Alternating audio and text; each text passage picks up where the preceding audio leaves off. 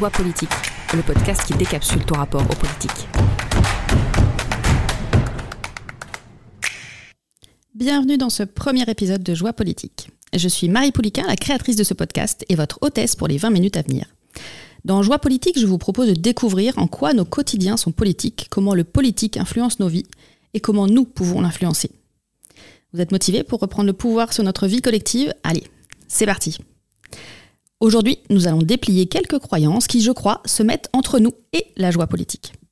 Nous retrouverons aussi Didiel pour sa chronique Écoutez avec un extrait du dernier roman de Virginie Despentes, Cher connard. Et vous découvrirez une seconde chroniqueuse, Anne, qui nous parlera de l'amour comme puissance politique, ou de la puissance de la politique de l'amour. Intrigant, non?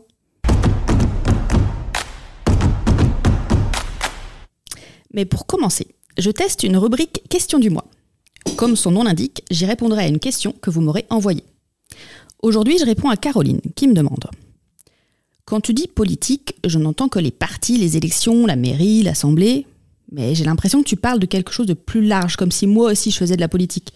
Mais qu'est-ce que tu veux dire par là? Alors, Caroline, la politique, c'est comment on vit ensemble, avec quelles valeurs, quelles règles et quels projets. C'est la vie de la cité. C'est donc à la fois toute la dimension organisationnelle, institutionnelle, stratégique qui permet ça. Et là, on retrouve les élections, l'État, les collectivités, les partis. Mais c'est aussi tout ce qui nous lie, tout l'invisible qu'il y a entre nous, toute la culture qui sous-tend cette partie émergée de l'iceberg. Tout ce qui fait société de façon systémique, y compris quand les institutions sont absentes. Tu vois ce truc qu'il y a entre nous et qui impacte nos croyances, nos perceptions des autres, nos opportunités. Et donc c'est comme deux pôles qui dialoguent, d'un côté l'organisationnel, de l'autre le subtil. Et l'organisationnel sans le subtil, c'est une coquille vide, sans vie. Et l'immatériel sans l'organisation, c'est un vœu pieux, un coup d'épée dans l'eau. Le politique, c'est donc un spectre qui va du plus concret spécifique au plus subtil et immatériel. Par exemple, toi, quand tu proposes un projet et que tu agis pour le rendre réel, pour le construire, le déployer, parce que tu le fais à partir de ta vision du monde, eh bien, tu fais de la politique. Elle peut être conservatrice, progressiste, révolutionnaire, fasciste, sans forcément que tu l'aies décidé intentionnellement d'ailleurs. C'est pour ça que je propose de questionner la portée politique de nos quotidiens, pour ne pas être pris dans des postures et des projets qui ne nous correspondent pas sans le savoir. Merci de ta question Caroline, j'espère t'avoir aidé à y voir plus clair. Si vous voulez alimenter la question des prochaines émissions, envoyez-moi votre question par mail à marie-joie-politique.fr.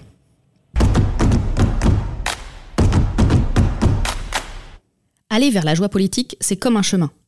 J'ai commencé à l'arpenter il y a quelques années et j'ai pu identifier cinq impasses que je voudrais vous partager aujourd'hui. Des idées ou des tentations dont j'ai dû me débarrasser pour voyager léger. Je me vois parfois y refaire un tour, mais non, rien à faire, j'y trouve pas de sortie. Je vous les partage, peut-être ça vous évitera d'y rester bloqué. Ces impasses, si elles font partie de ton univers, elles sont probablement là comme mécanisme de protection, comme espace de sécurité. Donc ça peut piquer de les regarder comme telles. Préserve-toi, prends mes propositions comme des invitations, je te demande pas d'arracher des morceaux du jour au lendemain mais plutôt je te propose de les regarder différemment, de sentir ce qui devient possible quand tu t'allèges de celles-ci. Parce que si elles protègent, elles ont aussi un poids. Peut-être y mettre moins de certitude et d'énergie petit à petit, et voir ce qui se passe à partir de là. Quel nouveau chemin s'ouvre à toi. Allez, c'est parti.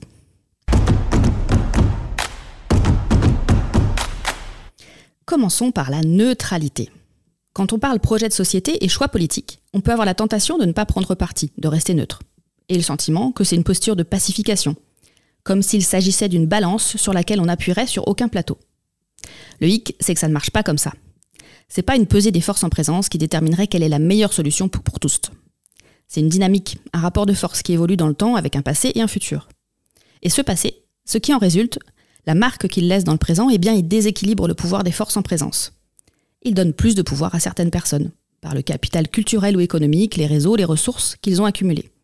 Et ça, ça donne plus de poids aux idées qui leur bénéficient à eux. Et ces idées deviennent une nouvelle norme. Ainsi, être neutre, c'est en fait appuyer du côté conservateur de la balance. Et je comprends, prendre parti, ça a un coût. Se positionner, ça peut comporter des risques, ça fait révéler nos valeurs, nos priorités, qu'on préférait parfois garder pour nous. Je n'oblige personne à le faire, bien sûr. Mais croire que se dire neutre, ne pas prendre position, ce serait effectivement neutre, c'est malheureusement une illusion. C'est en fait se placer du côté de l'inertie et du maintien des inégalités, des dominations existantes. Donc, quand vous aurez la tentation d'être neutre, vous pourrez vous demander à qui bénéficie votre absence au débat? Et vous saurez de quel côté vous vous positionnez réellement. et tous les côtés sont ok, et juste, ça me semble mieux de pas s'illusionner sur ce qu'on soutient. Et quand, à l'inverse, on vous opposera que votre discours est trop idéologique ou trop radical, vous pourrez questionner depuis quelle idéologie parle votre interlocuteur, quelles sont ses valeurs, ses priorités à lui?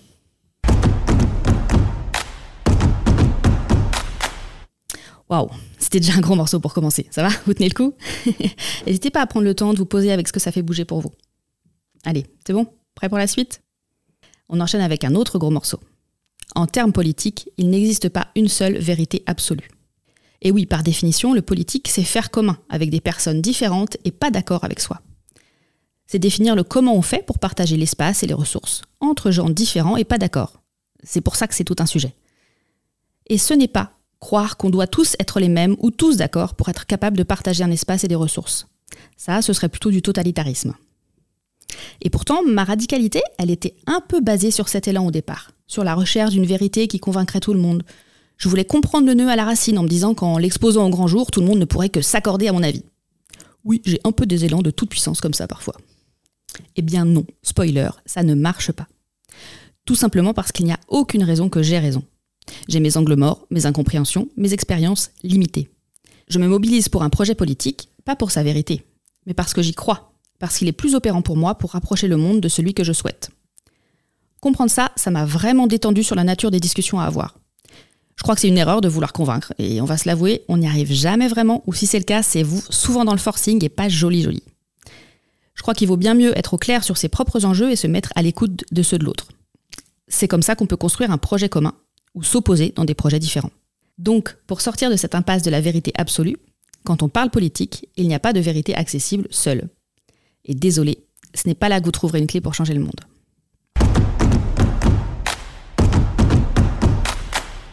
On retrouve maintenant Didiel pour faire une petite pause avec sa chronique Écoutez. Il nous lit aujourd'hui un extrait de Cher Connard de Virginie Despentes.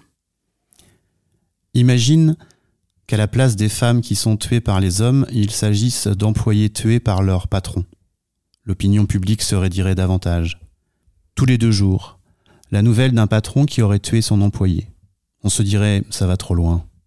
On doit pouvoir aller pointer sans risquer d'être étranglé ou criblé de coups ou abattu par balles. Si tous les deux jours un employé tuait un patron, ce serait un scandale national. Pense à la gueule des gros titres. Pense à la gueule des gros titres. Le patron avait déposé trois plaintes et obtenu un ordre d'éloignement, mais l'employé l'a attendu devant chez lui et l'a abattu à bout portant. C'est quand tu le transposes que tu réalises à quel point le féminicide est bien toléré. Les hommes peuvent te tuer. Ça flotte au-dessus de nos têtes. On le sait, c'est comme si on te recommandait de jouer à la roulette russe. Je n'ai jamais eu envie de mourir, mais j'ai aimé les drogues dures, les hommes violents et la vitesse. On m'aura beaucoup plus sermonné sur les drogues dures que sur les hommes. Merci Didier. Allez, on continue notre exploration des voies sans issue de la joie politique. C'est joyeux ce premier épisode, décidément. Allez, la prochaine impasse, c'est la recherche du salut. Si tu t'engages sur le chemin de la joie politique, ça ne peut pas être pour devenir une bonne personne. Tout simplement parce que ça n'existe pas. Enfin, moi, je ne crois pas qu'il y ait de bonnes ou de mauvaises personnes. Des comportements bénéfiques ou néfastes, des sentiments doux ou violents, oui. Mais des personnes bonnes ou mauvaises, non. Et tu peux avoir cette tentation de chercher à montrer que tu es une bonne personne. C'est normal. Tout nous pousse à montrer au monde que nous ne sommes pas des mauvaises personnes, que nous n'avons pas de raison d'être exclus du cercle. Mais chercher à devenir une bonne personne ou à prouver qu'on l'est, ça fait prioriser cette quête que tu fais pour ta survie ça la fait prioriser à tes valeurs et tes désirs pour le monde, pour lesquels tu t'engageais au départ. C'est comme laisser ton plan se faire détourner par toi-même. Dommage, non? Je te propose de laisser de côté cette motivation. C'est la même chose pour le besoin d'être aimé. Si tu te lances en cherchant à répondre à ça, tu finiras par prioriser ce besoin à tes valeurs et convictions. Et là, tristesse, désalignement et paravent pour ne pas voir cet écart. Franchement, je ne te le souhaite pas. Et peut-être tu te sens coupable de ne pas faire assez ou pas assez bien. Si c'est le cas, demande-toi, d'où vient cette culpabilité? N'est-elle pas aussi le produit d'un système de croyance et d'un projet politique? Et si c'est le cas, ce projet te convient-il? Et donc, s'il ne te convient pas, pourquoi garder la culpabilité et jouer le jeu d'un projet opposé?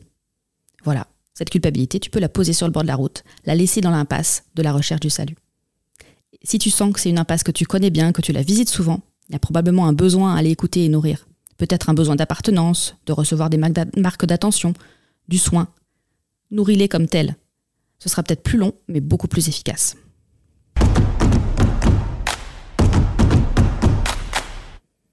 Allez, un pas suivante, on est à la 4 sur, la, sur 5. La fatalité. Si on s'ouvre à une vision systémique, on peut être tétanisé par l'ampleur des dégâts et du chantier. La tentation est grande de refermer la boîte de Pandore et de ne plus jamais y toucher. Faire comme si, comme si on n'était pas concerné, comme si c'était pas réel.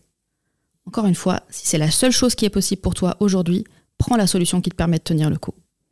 Mais si tu as un peu de ressources et l'envie de participer, tu auras besoin de lucidité sans fatalité. C'est comme ça que tu pourras agir dans ta justesse. C'est comme ça que nous pouvons accéder à la puissance que nous avons déjà. Petit rappel sur la puissance. Le sentiment d'impuissance, ce n'est pas l'impuissance. Si tu te sens impuissant, regarde ce sentiment, laisse-lui de la place, mobilise des soutiens pour le vivre. Et je ne minimise pas à quel point ça peut être difficile et intense et décourageant. C'est normal que tu aies besoin de soutien à la hauteur de ça. Mais si tu refuses ces émotions, ton sentiment d'impuissance se transformera tout seul en croyance que tu es impuissant. Et une fois que tu y crois, tu renonces à une part de toi qui avait envie de participer. Encore dommage. Yannick Roudot nous rappelle que quand l'improbable surgit, un autre futur revient dans la partie. Dans l'ouvrage du même nom, il nous explique que l'improbable est en fait le plus probable. Nous ne savons juste pas lequel. Donc, nous serons surpris. Et nous l'avons été ces dernières années. Nous rencontrerons des défis et difficultés que nous ne pouvons imaginer, ni savoir comment nous y préparer. Nous verrons des effets dominos, mais aussi des effets positifs et des ressources insoupçonnées.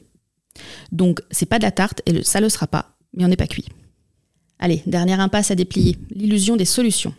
C'est l'état d'esprit de notre époque. Si on connaît assez, on comprend assez, et on peut trouver à quel endroit appuyer pour changer le résultat. À chaque problème, sa solution. Sauf que, on oublie l'interdépendance complexe, le foisonnement du vivant, les limites de nos intelligences aussi. On fait tout peser sur une vision mécaniste du monde, une cause égale une conséquence. Oui, il y a des effets de cause-conséquence, mais qui s'entrecroisent tellement avec tellement de paramètres insoupçonnés que nous ne pouvons pas accéder à la connaissance totale de ceux-ci. Nous ne pouvons pas trouver le bouton qui résoudrait tout, ni maintenant, ni dans le futur. Chercher les solutions, ou espérer que d'autres les trouvent, c'est remettre son pouvoir entre les mains du futur, c'est se couper de ce qui est là maintenant. Or, le futur, il ne peut pas prendre en charge nos problèmes, il n'est pas une réponse à ceux-ci. Le futur, il est là pour le désir, pour la direction de notre élan de vie, pas pour les solutions. Donc si vous voulez partir en quête, je vous propose plutôt de chercher des brèches plutôt que des solutions. Chercher les interstices, explorer les marges, là où la vie s'installe et s'invente, plutôt que de remettre votre espoir entre les mains d'une éventuelle solution à venir.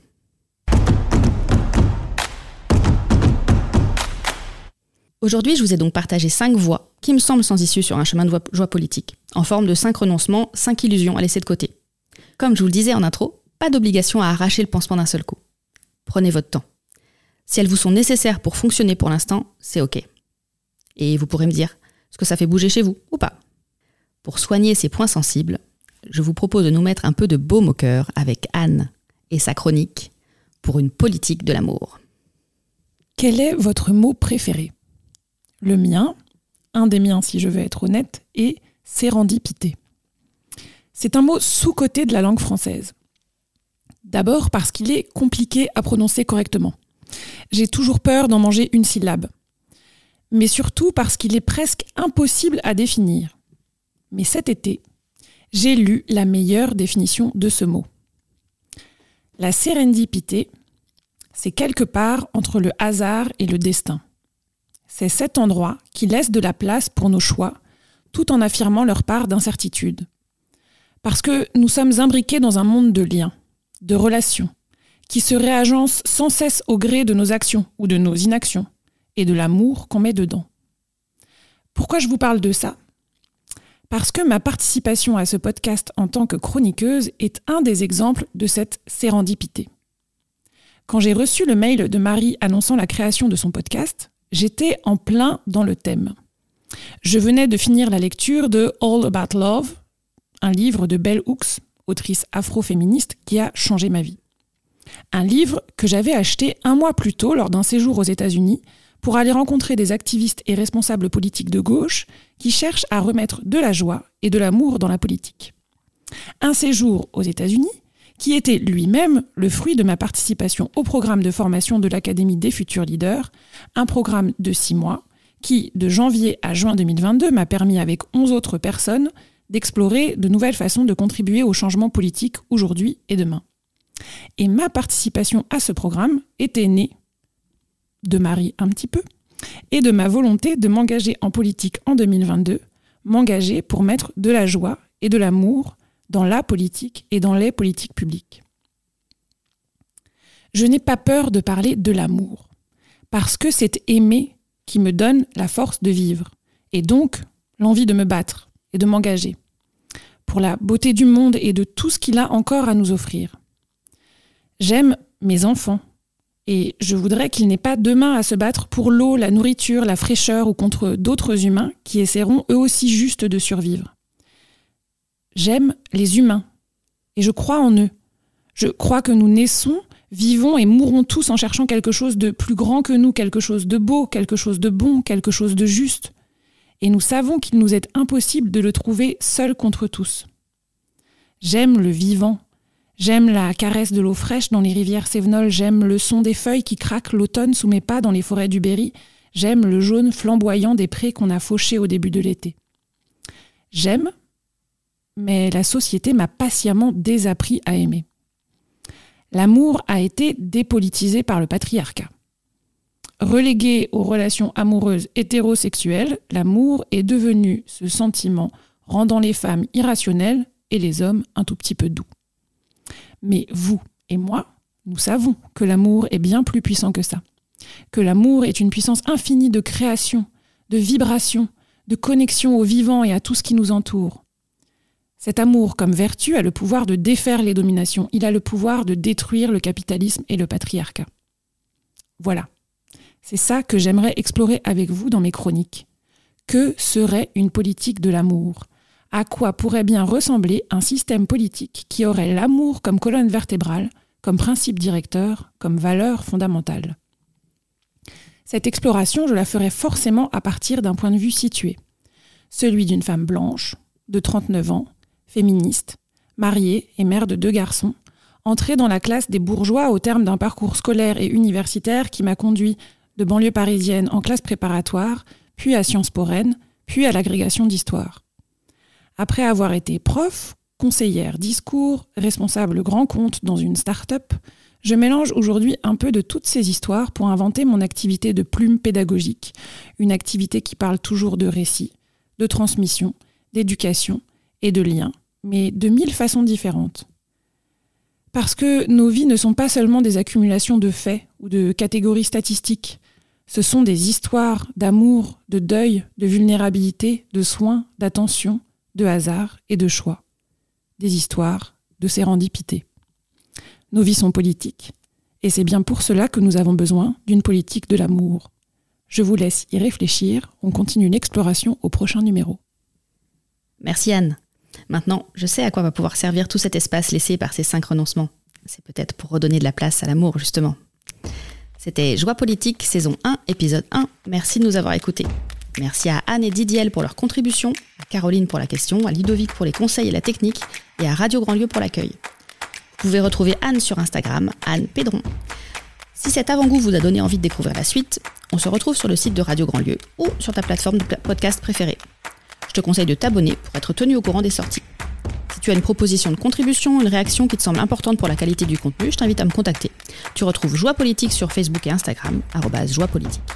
Et bientôt les épisodes en transcription écrite sur joie-politique.fr. Quant à moi, vous me trouvez sur LinkedIn, Facebook, Instagram à Marie Pouliquin. Et on se retrouve dans un mois pour explorer avec notre invité en quoi les histoires qu'on se raconte sont politiques. Joli programme. D'ici là, cheminez bien, en joie politique bien sûr.